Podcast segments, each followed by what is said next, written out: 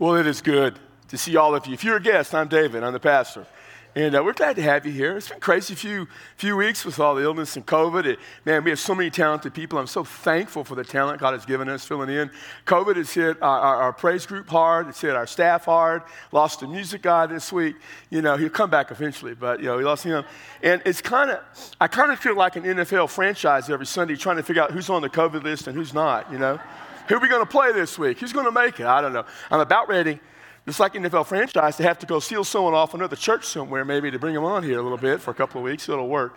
But uh, and people concerned all the time about me. I know I sound horrible. I got it. I'm good. It's just allergies. I'm feeling 100%. I don't need anybody else to slip me anything on the side and telling me I'm going to feel better.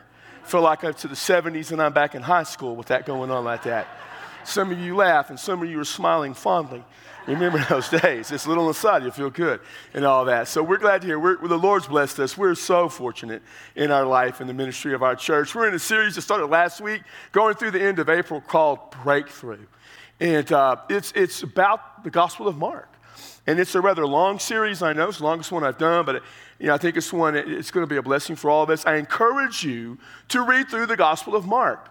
Read through it a couple times. You know, read through it every month. I said this last week. Be fluent in the Gospel of Mark. Become fluent in the Gospel of Mark.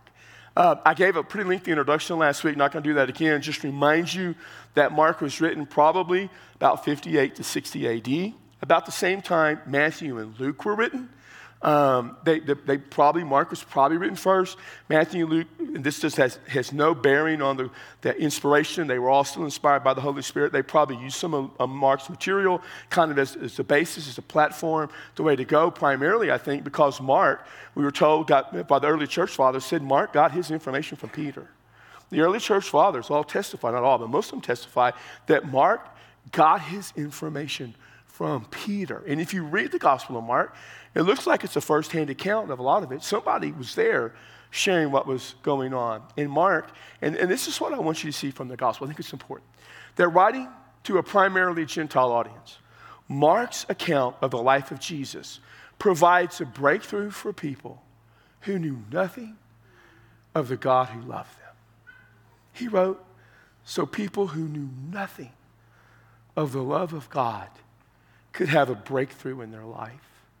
And that's why Mark is so relevant to us today, to so many people who know nothing of the love of God. We started with Jesus breaking into the world, began not at his birth, Mark doesn't deal with his birth, but, but the ministry of Jesus. And today we're going to kind of go through the rest of chapter one, and we're going to see breaking with Jesus. That, that the breakthrough life is you break from sin, but you break with Jesus and what I want you to see from the message today, and I've, I've shared this with you before, it's been the point of numerous sermons, but it's important.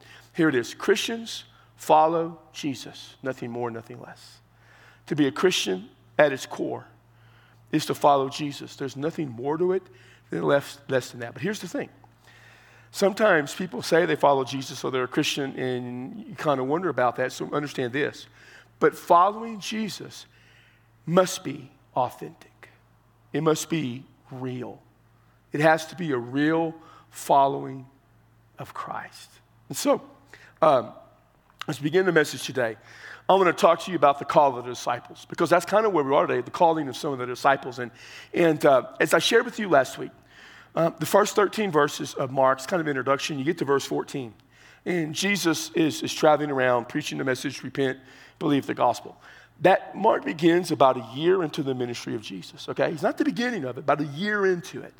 And, and I, I, shared with you a little bit last week. If you want to know what went on that first year, the Gospel of John fills in a lot of those details. John tells us a lot of what happened. And uh, we know uh, early on that Jesus encountered Andrew and Peter and James and John and Philip and Nathaniel, and they began in a very general way to hang with Jesus and go along with Jesus. They, they were with him when, uh, you know, at the wedding feast of Cana, when he turned the water into wine. He went down to Jerusalem, and other guys were with him as well, drove the money changers for the first time out of the temple. but these guys weren't with him like we think of the apostles, you know, it's taught for three years they were with Jesus day and night. It wasn't that way. I mean, that first year, they kind of came and left. I mean, they, they, they, they, they were following him to some degree. They kind of they kind of hung with him. But there is a process to their becoming really followers of Jesus, you understand that becoming a follower of Christ, being a follower of Christ, being a Christian, really, it's a process, it's a journey. Now, I understand as a, as a strong, you know, evangelical Southern Baptist, I understand there's a point in life where we, we go, if we're a Christian, from being not a Christian to a Christian. There is a, a point we cross over of faith. I get that. But the journey up to that point is real. In fact, Peter is a great example of the journey of someone as a follower of Jesus Christ. And so we, we see that journey, and, and, and, we come to a point now. Jesus, Peter says, began, began his message. You know, the, the time is fulfilled, the kingdom of God is at hand, repent and believe the gospel. And then Peter gives Mark an account of his own life, of a critical event that happened. And in verse 16, it begins this way And he, that is Jesus, was going by the Sea of Galilee. And he saw Simon and Andrew. Now, Jesus, I, I grew up when I was taught, when growing up in Baptist church in my life, I was taught in something called, I call spontaneous conversion. You know what that means? It, means that Jesus, Jesus showed up out of the blue one day for the first time at the sea. First time he saw Peter and James and John and Andrew, and he looked at them and said, Follow me. And they just looked and said, What? What? Oh, yeah, okay. And they just followed. Well, that, that's not how it happened. They, they'd been hanging with Jesus for a while, and they were back fishing. And with intentionality, Jesus went to them. He wasn't just casually strolling. He went to them at the Sea of Galilee. He saw them. He was looking for them. They were casting a net into the sea. They were fishermen. That's what they did. And that's what they were doing. And it probably had a pretty good fishing business. I mean, you, you, you have Peter and Andrew, and then you have right after them John and, and James. Were, their families were probably in it together. They would have had a lot of boats, multiple boats. I mean, there are stories, you know, of Jesus getting away from the crowds, and when he got away from the crowd, he hopped into a boat. Well, whose boat do you think he got into? You think he said, Hey, I'm Jesus, I'm commandeering the boat? You know, no. They would have been from these guys' families, and this is what would happen. And so that's what they were doing. And so Jesus sees them. He sees them fishing. He comes up to them at the end of the fishing time. They've done it all. And in verse 17, he said to them, Follow me. Follow me. Now, this isn't actually a command, it's not a verb, it's an adverb. and it means something like this They had been with him a while. He comes up, gets their attention, says, Guys, it's time. It's time. You've been, we've been doing this long enough. It's time. You, you need to follow me. And he said, And I will make you become something. I'll make you become fishers of men. Now, we normally think this is just a cute little play on words. But actually, in the Old Testament, and especially in the book of Jeremiah, excuse me, God is called the fisher of men in terms of judgment. The idea of being of God, the fisher of men, is to judge. And now Jesus is flipping that around because they're not going to be judging. They're going to spend their going to people, going to people with their life with a special message. He says, I want you to come alongside me. Now, now the word to follow is to come on. His time is here. And verse 18 says, immediately they left their nets and followed him. Now, the word immediately it can mean several things. It can mean like at that instant or that's the next thing in the process, or quickly. Mark uses it 47 times, I think, or over 40 times, to move the story along. And what they're saying is the very next thing they did in their life was to follow Jesus. Now, the word follow there is a verb that means to make a decision to go with. The follow was an act. They made a decision. They followed Jesus. The word means to go alongside of. It doesn't mean to follow in a line, but to follow on a journey. It was used quite often back in that time of people in discipleship. And then they decided to go with Jesus. It's a word that speaks of commitment. They committed themselves to spend the journey with Christ from that point forward. Now, they left everything to follow Jesus. Didn't mean they abandoned everything. It didn't mean they abandoned their family. It didn't mean they abandoned their work. Like I said, you know, there's a family business. They left it. We know in John 21, at some time, you know, when, when after they had seen the resurrected Jesus, before they were commissioned, not knowing what to do, they kind of just helped the old man out fishing a little bit. You know, like I said, when Jesus had to cross the Sea of Galilee, he took a boat, probably took their boat. It didn't mean they abandoned their families. They didn't abandon their families. And a few verses later, Jesus is with Peter at Peter's mother in law's house. The whole group staying with the mother in law. telling you something. If you're going to abandon your family, and you're a guy, you know where you start? It's with your mother in law. if they had abandoned their family, that's not where they would have gone. It's just, it's, it's about changing your priorities. It's about forsaking all else. Whenever a, a guy and a gal want to get married, and, I'm, and I don't do a lot of marriage counseling, I'm a premarital counseling. I'm not, I just, I just say good luck. You know, that's all I know to tell you. But I give you a few words of advice. And one of the things I say is when you get married, all other relationships become secondary. It's not that a gal can't have other guy friends. It's not that she gives up all her friends that she's known that are guys, or a guy gives up all his gal friends. It's that those friendships no longer are important. The friendship, the marriage, the commitment to your spouse is the priority. They don't have a part of you. And, and especially when you think about getting married in Genesis, it says this that a guy leaves his mama and daddy and he goes and cleaves and clings to his wife. I'm going to give you guys some advice, okay? This is, this is free. You need this. When you have to choose between your wife and your mama, you always choose your wife. Some of you mamas need to let go. Remember how your mother in law treated you and you hated it? Don't be her. But guys, always pick, I don't care if you think your wife's wrong, always pick your wife over your mama. Here's what I'm gonna tell you. Here's why. Trust me on this one. Your mama may be mad at you, but the next time your mama cooks you dinner, she ain't gonna poison you. Pick your wife over your mama every time. The call of Jesus upon our life is the call to forsake all else and go with Him. He becomes the priority of your life. It is a call of commitment, not contribution, commitment. Many people want to contribute something of their life to Jesus. No, it's the commitment. Mark makes it clear that to repent and believe in the gospel is to break with one's old way of life and to follow Jesus. You break away from that life, and you now have as your priority to follow alongside Jesus. Well, they do that. The next couple of verses, John and James follow. And they were kind of told in synopsis of what's kind of went on that they just traveled around Sea of Galilee, and they ended up in Capernaum. And in Capernaum, they were in the synagogue. And in the synagogue, Jesus began to teach, and they said he taught as one having authority, and the people were amazed because he wasn't like the religious leaders, but one having authority. And then there was in the synagogue a guy with an unclean spirit crying out, and Jesus cast that spirit out and cleansed him. And people were shocked and amazed. And they all went to get their friends to tell them to come to Jesus. Jesus went outside. Immediately they left. They went to the house of Peter's mom, mother in law. When they got there, she had a fever, so Jesus healed her. And now the word really spread. So people are coming to the house and they're pressing at the house. And Jesus goes outside and he begins to heal people. And he, and he begins to make them better. But that's not why he came. And so he eventually gets away and he's going off someplace away. And early in the morning, th- th- these guys, Peter says, you know, like, we went to try to find him. We found him. We said, Jesus, come on. The people are looking for you. Let's go do all that healing stuff again.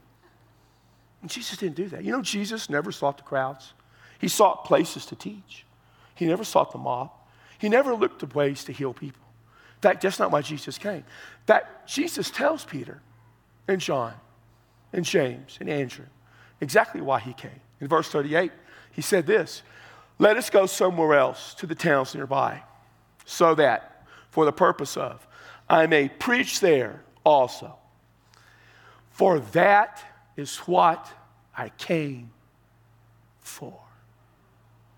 I came not to heal, but to preach the gospel. You know, Jesus, He didn't come into this world to meet felt needs of people. He didn't.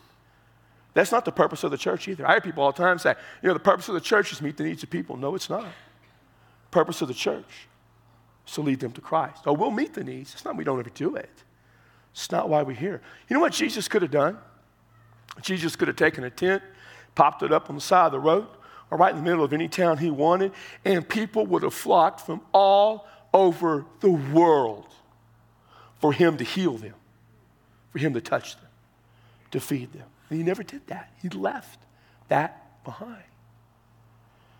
Now, we come in the next part of this story as Peter shares it, to kind of see the reason and the rationale for that, or what could have happened.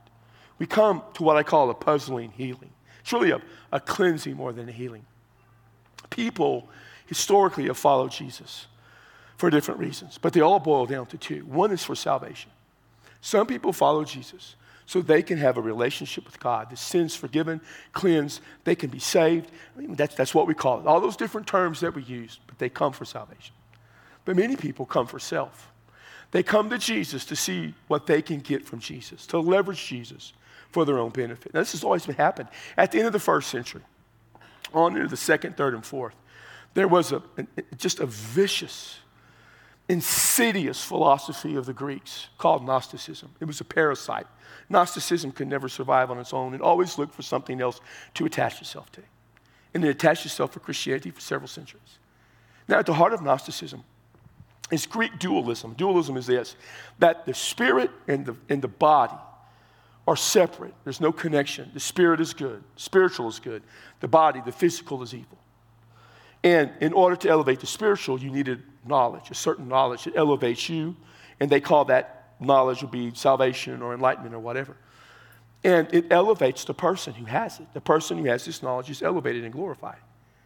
Gnosticism attached itself to Christianity. It saw that as a means because there were some similarities and ideas of thought. And it began to leverage Jesus. Now, Gnostics never really clung to Jesus. In fact, every form of Gnosticism either denied Jesus as a human or denied Jesus as a God because you couldn't have God in the flesh, because you couldn't have the physical and the spiritual together. And so they, they leveraged Jesus, though, to what they could get out of it. I mean, and, and you see it all throughout the early church fathers, all dealt with that. I mean, and, and, you know, um, Papias in the, in the, end of the first, and the, in the second dealt with it. Irenaeus dealt with it. Eusebius, they all dealt with it. They finally eradicated it. But it was about elevating self. You come to today, inside the church, you see some of the same stuff. People come within Christianity, either, they either want to elevate the culture, elevate their effort, or elevate the spiritual. I mean, you see that. People elevating the spiritual aspect, that, that you can be super spiritual. You see that, we see that in, in prosperity gospel, to be honest. It's a form of Gnosticism. It is vicious and it is insidious. It is a parasite that attacks the church. At the heart of the prosperity gospel. And I see friends of mine post stuff all the time that's like, that's not true. That's just prosperity gospel. At the heart of prosperity gospel is this if you have enough faith, God will make you something. Could be prosperous, wealthy, could be healthy, but He will make you something if you do things God's way. Have, have enough faith, enough belief. Now, this isn't based on Christ, this isn't saving faith. This goes back to the Old Testament. It goes back to the Old Testament idea of a God who blesses and curses. And if you do things a certain way, God will bless you. And they take that over, and all they do, in fact, in prosperity gospel, Jesus isn't the Son of God, not in the way we mean it. What they do in the prosperity gospel is they use Jesus and say, they attach themselves to Jesus and said, if you will, pray to Jesus, be like Jesus, act like Jesus, God will do all these things. They never talk about a saving relationship. And primarily, it's about being prosperous. And, and the people who benefit most from prosperity gospel are the people who preach and teach the prosperity gospel. It's a heightened form of spiritualism. If you're spiritual enough, God does this. We see the same thing through our own efforts. Within the church, there has always been the struggle, always been the problem of people elevating their efforts. Here's what it tends to happen it happens to people in Baptist churches God, I'll make a deal with you. I'll believe in you. I believe in the Bible. I'll believe in Christmas and Easter. I'll come to church. I'll give you some money. In exchange, I can live my life however I want. And as long as I'm not really horrible, at the end of life, you and I have a bargain. I did these things for you, and you'll let me into heaven. Happens all the time. And sometimes we elevate our culture. We see that. I talked about this extensively in the last year we say, look at all of our culture and all those people, and we need to be more accepting of what they believe and more accepting of all the things they do. And we elevate the culture. And we invite the culture into our world. And we never help the people of the culture realize they need to have a saving relationship with Jesus. All we do is leverage Jesus for what we can get from it. And people follow Jesus, supposedly, for the wrong reason. Here's the thing if you follow Jesus for the wrong reason, you're not really following Jesus. If you follow Jesus, to leverage Jesus, to see what you can get from Him for your benefit, you're not following Jesus. So Peter tells the story to Mark that Mark records. It's a fascinating story. It's about a healing, or really a cleansing. And it begins this way And a leper came to Jesus. Now, we don't have much dealing with leprosy. It, it, because of our hygiene and cleanliness, we just don't deal with it. Third world countries still do some. And there's leprosy is a term back then that covered a lot of things. If you had a skin rash, you had a, a boil, you had leprosy. And what you would do is when it cleared up, you'd go to the priest, and, and the priest would cleanse you, say you're clean and, and you're good to go and have a sacrifice on your way. But this leprosy, the leprosy that we talk about, it's called Hansen's disease. And it, it was the one that just infects the body where people's fingers fall off and their faces deform, and they were completely unclean. It was a dangerous, you, you could catch leprosy from someone, you, you, you just had to avoid them. And so lepers were unclean. And wherever they came out, long before our government told us we had to social distance and wear masks, there were lepers. They couldn't come near anybody. They, could, they had to be completely covered over. One rabbi bragged about throwing rocks at lepers to drive them out. So, verse 40 says, And a leper came to Jesus, beseeching him, begging him, falling on his knees before him. You realize when he fell on his knees before Jesus, he was where he wasn't supposed to be, right up next to somebody. And he was saying to him over and over, If you are willing, you can make me clean. If. We call that a, in the Greek text a third class conditional sentence. You don't care about the fancy. I'm just saying that to you to show you I have a little bit of knowledge of Greek and make you feel somewhat impressed. what it means is this it assumes something to be true, but that it will not necessarily happen. He assumes Jesus can heal him. That's amazing. Cleanse him. He knows he can. He just doesn't know if he will. Verse 41 moved with compassion. Now, if you're reading from the NIV, it doesn't say compassion, it says Jesus was indignant. Um, and there's a lot of different, you know, the Greek that came down through the world. There was different Greek text families. You don't care about that, but but you know they kind of put them together. Once in a while, you'll have some variants in the Greek, and uh, one of the textual families has the word for indignant. And while the NIV, you know, most of the time does things, you know, copies things right, for some reason they went off into this variant instead of compassion. But if you have the New American Standard, the English Standard, the King James, New Living Translation, New King James, Revised Standard, uh, American Standard, uh, Holman, whatever, it says compassion. And NIV, for whatever reason, went off with indignant. Compassion. Jesus, and that fits the context. Jesus stretched out his hand and he touched. And when Jesus touched this leper, everybody would have gone, whoa, whoa, whoa, whoa. And everybody would have taken a step back, hang on. Because the minute he touched him, Jesus became unclean. And the minute he touched him, he risked leprosy. Said, I am willing. Be cleansed. She said, I'm willing.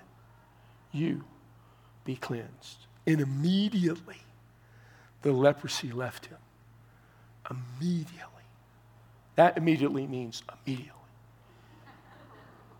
He was clean. The leprosy was just gone. And everybody saw it like, wow. Let me tell you something about leprosy. Leprosy, that leprosy, you weren't able to be cleansed of that. It was called the living death. All of you like The Walking Dead, the zombies, and all those movies, there you go. They were the first living dead because there was no cure. In fact, in the Old Testament, only two lepers were ever healed Miriam, the, sister of, of, Moses in Numbers 12, and, and uh, Naaman, the leper in uh, the general from Syria in 2 Kings 7. And both times, God did it, and both times, there was a prophet near. I mean, you didn't get cleansed of leprosy. In fact, only raising of the dead was considered a greater miracle than cleansing a leper. So, the greatest miracle that could occur outside the raising of the dead just occurred the cleansing of the leper. And then in verse 43, Jesus sternly warned him and immediately sent him away. Now, sternly warned him means forcefully warned him. What is he warning him about? Shouldn't they be celebrating? Well, verse 44 tells us. And he said to him, See that you say nothing to anyone, but go and show yourself to the priest and offer your cleansing what Moses commanded. So you go to the priest. They had to go to the priest and show them a cleansed, had to give an offering. And here's why Jesus wanted him to do that as a testimony to them. The word testimony means witness. See, here's the thing. When he went with, with the real leprosy that never is cured, or healed. When he went with that or cleansed to the priest, the priest would have known what happened could only have come from God. It would have known as a legitimate miracle, and somebody associated with God had to make that happen. And that was Jesus. That's what he was to do. But, verse 45 tells us, he went out and began to proclaim it freely and spread the news around. I, I get that. I mean, come on. You've been a leper for however long. It's the walking death. Nobody wants near you. You're going to go out and tell people. You're going to go hug people. You're going to go grab them. You're probably going to kiss them. You're going to do all that stuff. Look at me. Look at me. He did that. Maybe he eventually went to the priest. We don't know. But he did that.